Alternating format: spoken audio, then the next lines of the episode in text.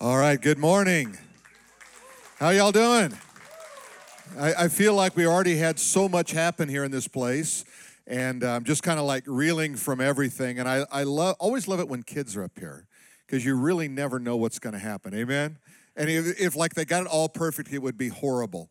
I mean, you just like you want some kid looking. I like the one little boy over here. He's waving at himself in the screen. He's looking at himself, and and uh, and then uh, our granddaughter in the first one was in the back, and I said, put her front and center, and she got up here and she just gave us the ugly mug a couple of times, then finally got smiling, and you know, but it's just like that's what church. It's what makes church fun. It's like real people in real settings, just doing life together. And today I want to talk to you about uh, about loving the house of God. About loving the house of God. You know, I could talk about loving Jesus, and that'll be a part of it, but I really want to just kind of focus in on loving the house of God. You know, throughout my life, I have uh, uh, pastored most of my life, and I've always heard people that say, well, you know, um, I really love Jesus, but I really don't like the church or the church hurt me. And they kind of go through all these things. And I, I think both is true. I think there are times where church has been, um, unfortunately, have not been helpful in raising up people. And then on the other hand, uh, there have been people that have been harmful to the church. Um, can you imagine this scene? Guy says to a girl, You know, I really love your face, but I don't like the rest of you. It's probably not the greatest pickup line known to man. Am I right, ladies? You know, I like the face, but everything else can go. But isn't that what people say when they say, I love Jesus, but don't love the body. They look and they, they want to separate the two, but you can't separate the head from the body. You can't separate the life from Christ. And Jesus died to establish the church. You say, Well, I've been hurt. I said, Well, get over it. Who hadn't been hurt? Anybody here not been hurt by somebody, something? Amen. I mean, that things ha- those things happen in our life. What we have to do is we have to learn how to be a spiritual adult and move into real maturity. Terrible twos works when you're two. Did you catch the message on that one? As I was sitting down and I was thinking about church, and I love the big dysfunctional family called the church. We really are. I mean, if you stop and think about it, the only thing that can bring a crowd like this together has got to be Jesus. I mean, there's so much variety and so much, and you know, and and sometimes people come to me and it's just like, and they've been coming to me every week for four years, telling me exactly the same thing, and I just want to go, really? Come on. And I love that. I, I, I love the fact that we have the freedom to try to figure it out together. And you know, we got everything from soup to nuts here. Right? And, that's just part of what it means to be the body of Christ, that we, we find a way to minister to one another, to help one another, to encourage one another, and to help us on that journey called life to get to the place where God wants us to be in our life. I sat down and I began to, to write this down. Just what does it mean to love the house of God? And I wrote something, and, and I'm just going to read it. I don't, don't, normally read what I have, but I, I felt it was important for me to get it right and communicate what I wanted to say. So just give me a couple of minutes to read something to you. Stories are the purest forms of communication. They endure in a way that facts and information do not. Stories galvanize ideas and values. They embed themselves in our lives. We love to hear and we love to tell stories. They transcend the boundaries and they open doors. They always evoke emotion they create movements of people and ideas, and they are the fabric of who we are as people. Our journey is a story of a people who set out to see the hand of God, to never be satisfied with the routine. Ours is the pursuit of the pure, the simple, the gospel of the kingdom. From the beginning, we felt that it was possible and necessary to wed both the Spirit of God and the Word of God to challenge both the mind and the heart, to re- create a place of community that would satisfy our heart's desire for community. We haven't always got it right. Many times we had to go back to the drawing board, face our own deficiencies head on. to look into the mirror and go, you know, that one didn't work. You didn't get that right. And try to go back in the wisdom of God and make it right. We have pushed the faith envelope many times, sometimes to great success. At other times, we wondered why God didn't answer a prayer. Sometimes we push that faith envelope and realize that we were pushing not in faith, but just in desire, and we had to retool and reinvent where we were going. But we wanted to go in a place that faith would sustain us regardless what we did. I know in my own life, I've rarely made a sizable step forward unless someone challenged me to do so. This week, I had an invitation from a 14 year old boy to go to Chipotle. It doesn't get much better than that. And we sat down together and had Chipotle together. And as we talked, he said, uh, he began to tell me about what God, how God had spoken to him this last week at Wednesday night youth group. Tammy was speaking and he challenged her. Uh, she challenged him in an area, and he, he really rose to the occasion on that challenge. And he began to tell me about his hockey coach and how his hockey coach was not that easy to get along with, and, but he really made him better at hockey. And I said, Isn't it funny that the things and the, and the people that challenge us, it doesn't always feel good, but it always is good the challenging that and, and jesus made all these challenging comments in the word of god. Think about how he challenged them. If you're going to follow me you're going to have to lay everything down and pick up your cross and follow me. He never made it easy but he always made it appealing. Because you looked at your non-challenged world and you said i want a challenge. I was made for something bigger and better than this right here. And when you take that challenge it's amazing how god begins to just put pieces together so today I want to challenge you to fall in love again with the church, to fall in love with the house of God. A couple of scriptures came to mind as I was thinking about this Psalm 73 and verse 25. The psalmist wrote this There is nothing I desire besides you. Can you imagine if that's your statement? Of all the things in life that I want, the one thing I want above everything else is you, oh God. And then when Jesus was writing to the church, not to an individual, he was writing to the church uh, of the seven churches in the book of Revelation. He said, I've got something that we've got to deal with. I've got something against you. He said, You've left your first love. Think about that. He says, I want you to go back. Do you remember how you loved church? You remember how important that was in your life? Do you remember how important I was in your life? And then Jeremiah 2 5, God asks this question what wrong did you find in me that you went far from me?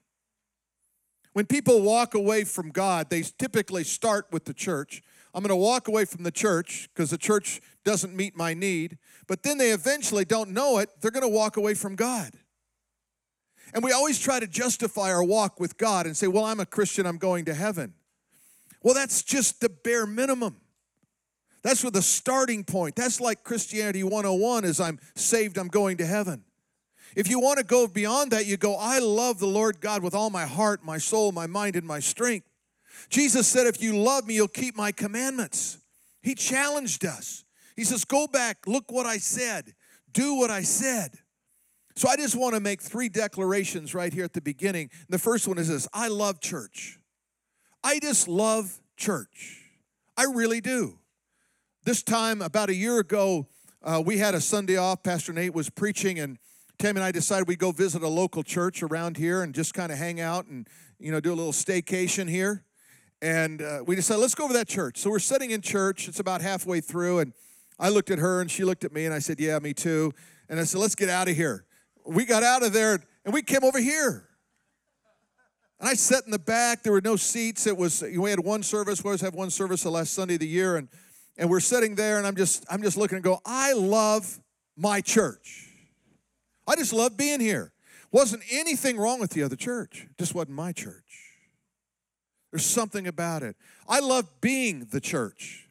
I love out there in the world, and somehow I've got this message of God that I can share with other people and, and I can pour into them. I, I, I love being the church. I love the shock on people's face when I'm engaged in a conversation out there in the community or, or on an airplane or whatever, and we, we dialogue for a while, and then I drop the atomic bomb. Yeah, I'm a pastor. And they're sitting there, you can see them doing the inventory on how many times they cussed and used the Lord's name in vain. They're kind of running through their mind. And then, then they start apologizing. They go, hey, I ain't a priest. I mean, I'd love to hear some dirty secrets, but I ain't the priest, okay? I ain't forgiving your sin. Only God can forgive your sin. So, you know, all right? But I love being that church. I love being the instrument that brings people together with God and the heart. I love that. That's a privilege we have, every one of us in this room. I love going to church. I like walking in. I like just seeing it just the way it is. I, I love being at church and and then and then there's always like 20 people who won't leave. Like just like uh, at the end of the day, I just love that. And Mike Kelly, you know, Mike is uh, just such a great heart for God. And, and, and I said, Mike, why don't you just flick the lights off? He says, No, everybody here is enjoying their time. And I want to, it's part of my ministry is to let them enjoy their time here together. You know, I, amen. You know, and, and, and I don't know if Mike's an angel. I, I kind of doubt it, but sometimes he scares me a little bit. I mean, you know, I don't like this guy just like he's just so good. And then Pastor Nate, I, I just kind of wait for him to break and get mad about something, you know, and I and I think, you know, sure enough, you know, if we just if we just grind him long enough, he'll break and we'll see an angry Pastor Nate, and he just doesn't break. I just like, you know, real. And and people in our in our church, I just love that dynamic that we have. I love the fact that that Matt Pell has the guts to wear Bears sweater and socks in church. You know, I, I just love that. I, I, I love the fact that we, we have the freedom just to kind of be real, to be the church, to be people. There's a scripture, and I'm going to talk today about uh, the time when Mary breaks the alabaster box and she, she puts the oil on the feet of Jesus and then anoints his feet and, and then wipes it with her hair. But the scripture that's in there, I just want to begin with, and we'll come back to it, is John 12, 3. It says, The house was filled with the fragrance of the oil. Here she did, she, she broke this oil, and the fragrance was so rich in that house that you could just smell the richness of that oil, the fragrance in that house. And I love it when you come in here and you just feel the fragrance, you smell the fragrance of God that you feel the presence of God, and that, that may this house be always filled with the fragrance of God. May it never be filled with us, may it always be Him. May we always look to Him and say, Fill this house. You see, the church is a symbol of God's presence. When you drive down a road, you see a church building, even if it's empty and there's no one in there, or even if it's closed down and abandoned, in that community, it's a symbol of the presence of God. That's why in countries where churches have been, where Christianity has been illegal and the building is still there, the government will take steps to tear the building down, even though it hasn't been occupied sometimes for hundreds of years. Because it's still a symbol of the presence of God. And we love symbols and icons and, and those kind of things. We, we, we make them a part of our life. We recognize them on athletic wear. We recognize them in our world. We recognize them uh, even on our arm. We tattoo things on our arm because symbols become important to us and they, they tell a story. My daughter was in college. She wanted to get a tattoo. And I said, You can get all the tattoos you want, but you're paying college. She didn't get any tattoos until the day she graduated. Then she started. That's okay. You see, what, what I was able to do in that brief time, I was, I was able to shape her heart with money. Hey, parents, have you figured out yet you can shape the hearts of your children when you control the money? So well, that sounds kind of low. No, it's, it's legit. Right? Because what you have to do is you have to say, there's some values I want you to consider. Because, by the way, I don't know if you know this yet, but you're not an adult until you're paying your own way. Come on now. And when you start paying your own way, you can make all the adult decisions you want. But until that time, I get to help shape the way you're going to look at life. And at this point, I mean, I don't know how many tattoos she's got, but she's got more than one. And that's okay. But you see, if we start looking and say, no, we have to shape children for the kingdom of God. We have to say, what can I do to help you to understand the value the importance of God? Too many parents want to be buddies with their with their kids. They want to try to wear their clothes and do what they do. Hey, guess what? You will never be cool to your kids. You'll only be cool in your own mind to your kids. Right? You just turn you just by the time you're three years older than them, you know, if you're if you're in peer level, three a person three years old, now yeah, they're cool, but anything uh, younger than that, that's not cool. And then parents are never cool. And if the parents do what you do, then they're never going to be cool. Be an adult. Shape the values of children for the kingdom of God. The symbol of the presence of God, but it's also a place for God's people. We need to assemble together. The Bible says don't neglect assembling together. Even more when you see the day of Christ coming soon. Get together because we need one another. We need to encourage one another, minister to one another. We need to value one another, uplift one another in the kingdom. Church is also an expression of love. You know, when we're out here and we're collecting things for the Boys and Girls Club or whatever we're doing and, and, and engaged in all these different ministries, we are expressing love. We're saying we're not just about us. We're about the community we live in. We value the world that we live in. We value the people. Regardless what their faith is, we're going to value because you're a human being. And if we can make our city a better place, if we can make our community and our schools a better place, then we are, we are expressing the love of God wherever we go. And when the time comes when someone asks that critical question, and they will, tell me about why you do what you do, tell me about this story, then we get to, to, to bridge into that with the love of Christ. Let me take you to John chapter 12, verses 1 through 3. It says that Jesus came to Bethany where he had uh, where Lazarus who had been dead. Now look at that phrase. Lazarus who had been dead. Do you realize what a game changer that is when you start conversations? See that guy over there? Dead 4 days. Now he's alive. You want to talk about a miracle? There's a miracle right there. And look what it says. I love this story. Whom he had raised from the dead, there they made him supper, and Martha served, but Lazarus was one who sat at the table with him. Now, think about this. If you're sitting at that table with Jesus, you're pretty consumed with Jesus, right?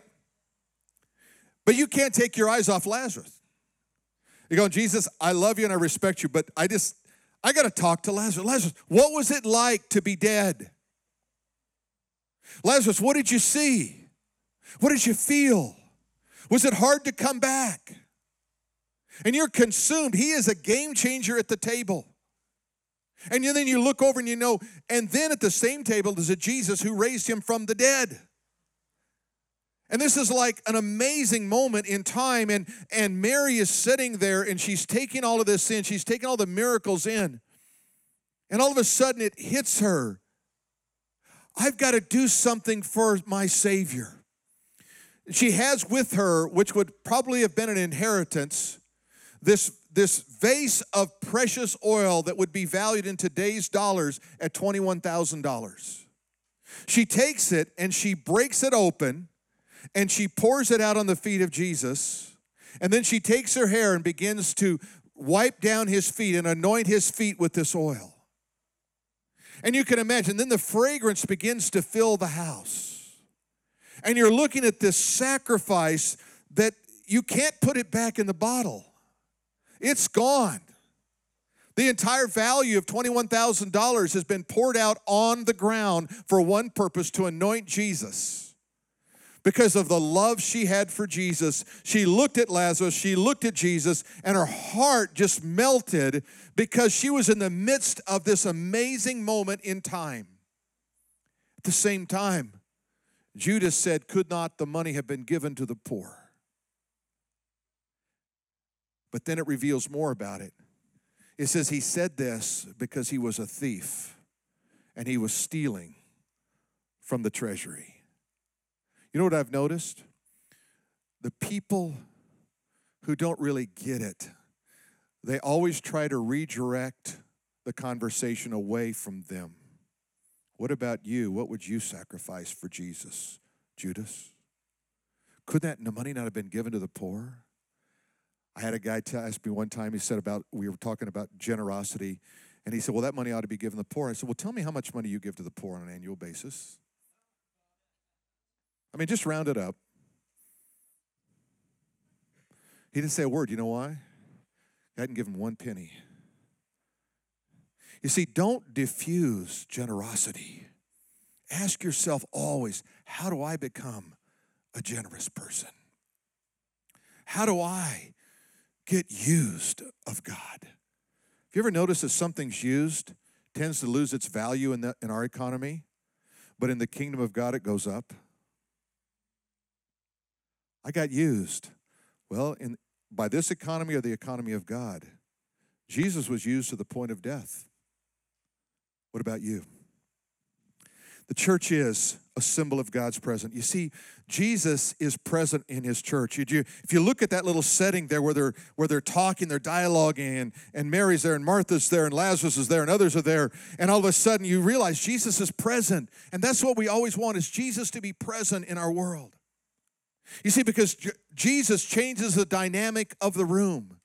When you come into a building like this, when you want Jesus to be present, you want to sense the power and the Spirit of God in the, in the midst. Amen? You, you don't want to be filled up with something other than that. You want Him there. See, because the church is a place for God's people. I can tell you this if, if I wrote it down and I, and I just chronicled it, I, I know I could build an amazing case for this because I've seen it so many years. People, the church is a spiritual covering for protection. And people that don't understand that and try to live outside of it, I, I can chronicle people that live outside of the spiritual covering and people that live under the spiritual covering, and it's a world of difference. It's just an amazing difference. And, and I can only tell you by experience of, of thousands of people over the years, thousands of people, that we need to be under the spiritual covering of the church, the body of Christ, where Christ is the head, where he walks in the midst of us.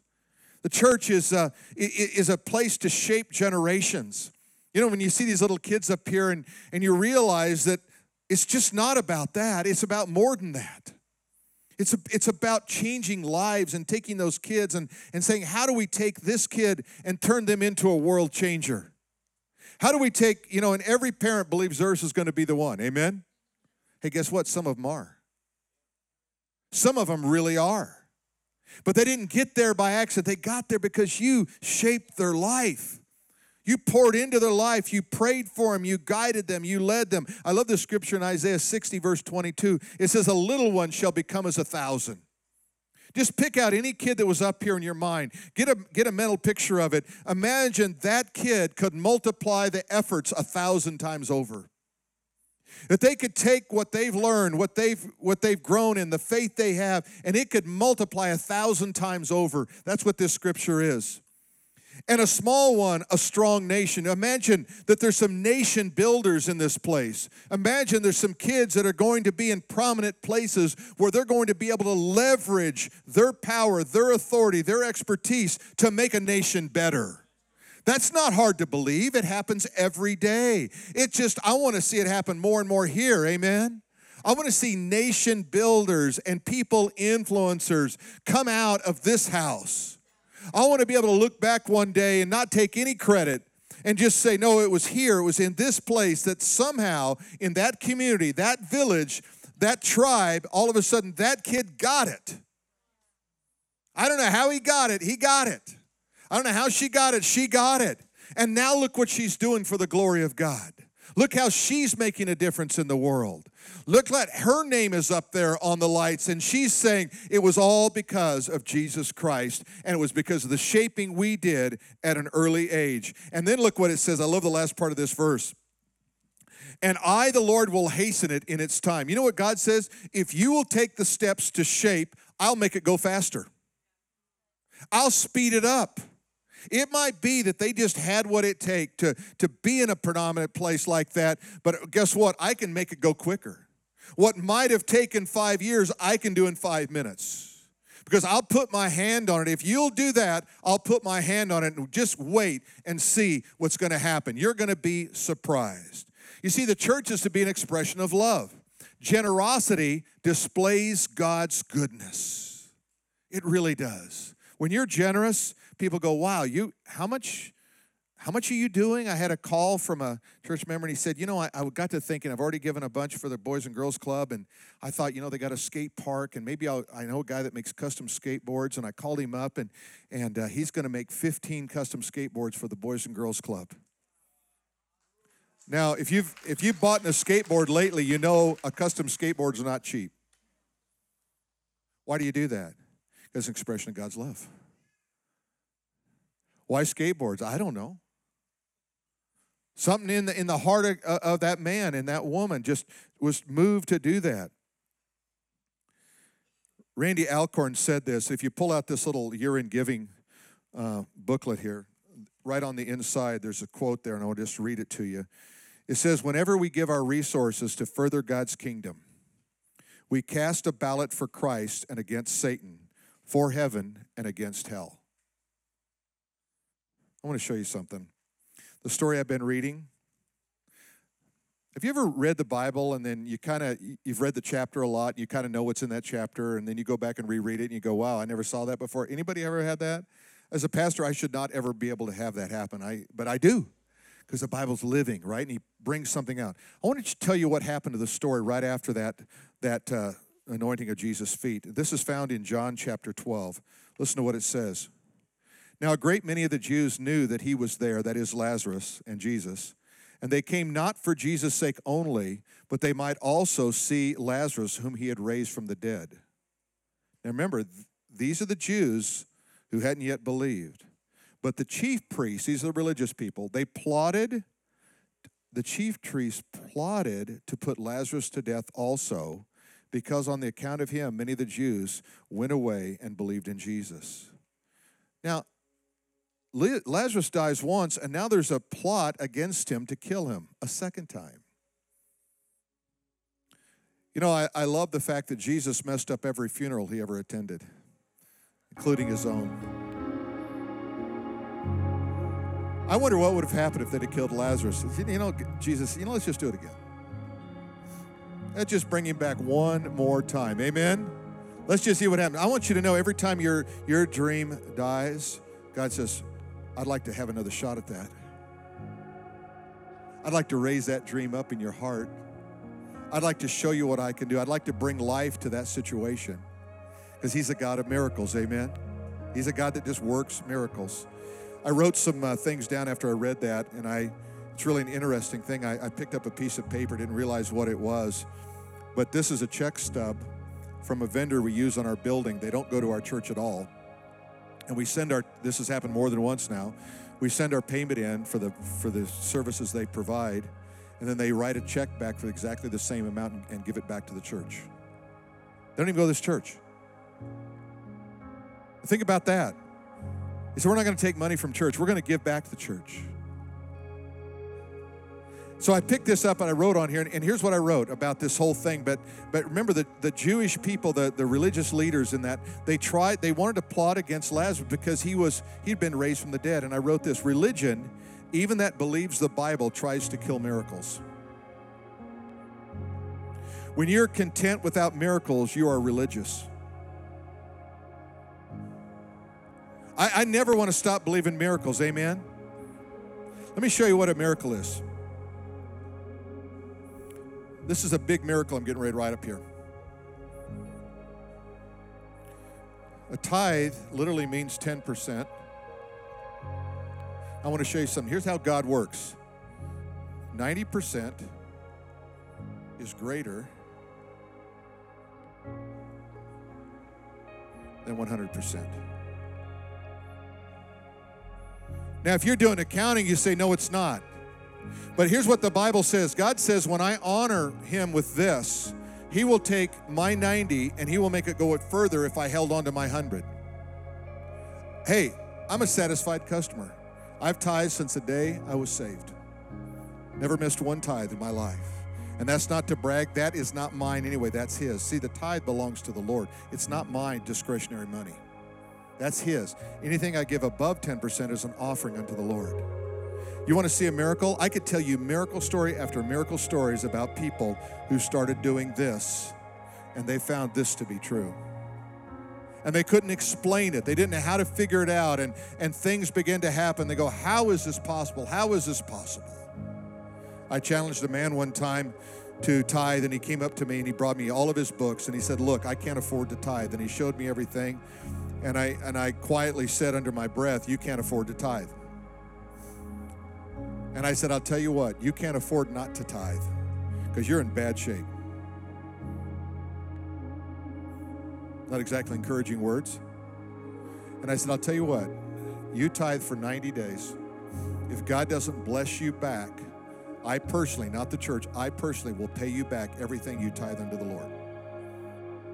Who do you think prayed harder? Amen. Hey, I was praying. God, come on. First day, first month went by. He came to me. He said, It's not getting better, it's getting worse. I'm praying harder. Come on, God. Second month, he said, got a little got a little glimpse here that there might be something on the horizon i said what's that he said well the job that i want to go into he said i've got an interview and i said that's great i said how many are uh, other than the interviewing 300 i said 300 i'm going back to prayer we get we get 15 days left nothing had happened he called me up and he said you're not going to believe this but i'm one of two to have the interview Now I'm praying even more. I'm praying, first of all, because it's going to bless his family, that better job. But I'm also praying because I don't want to have to pay this cat back. Let's just be honest. Right? I said, Well, tell me the situation. He said, Well, I'm going to have the interview. And he called me up uh, about three days later. He had the interview and he said, You're not going to believe what happened. I sat down in the interview, and the woman looked at me who was doing the interview and she said, You're a Christian, aren't you? That's an HR no no, in case y'all don't know. That's why I'm not telling you the name of the company that did this. He said, Yes, I am a Christian. I've been praying for this job. She said, I'm going to give you the job. You both have equal qualification, but I want to give it to a Christian.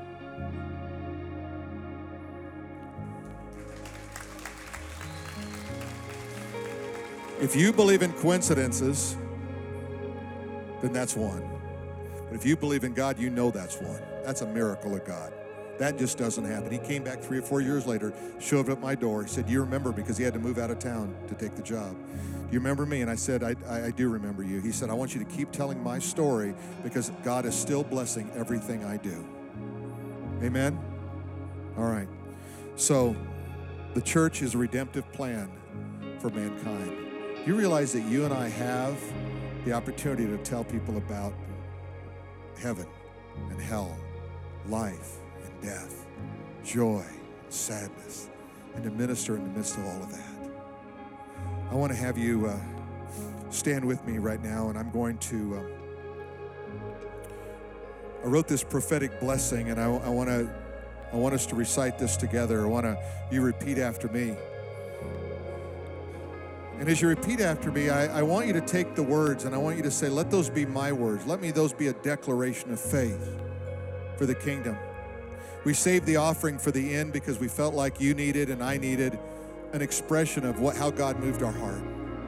So we're going to take the offering um, and then we're going to sing Joy to the World together here as a closing. And then we're going to, do we have a live shot from the snowfield, by the way? I don't know if we have that or not. Do we? Oh, here we go. Look at this. Hey, how much fun is that, huh? All right, let's just keep that, that, that up for a minute. This is kind of fun. I saw a couple of kids getting a snowball fight at the last one. But um, let's, let's repeat after me. In Jesus' name, I acknowledge God's principle of sowing and reaping. My faith is multiplied and enriched through my personal generosity. God has opened the windows of heaven for me to receive a blessing beyond all that I could imagine. I expect that God will work miracles in my life. I will bless the work of the kingdom, that in all ways I may be a blessing to others. Amen. Let's pray. Heavenly Father, we just thank you. We praise you for this day. We thank you, God, that we get to support the work of the kingdom, that we get to engage in this life giving opportunity to extend what we do here and wherever we go in Jesus' name.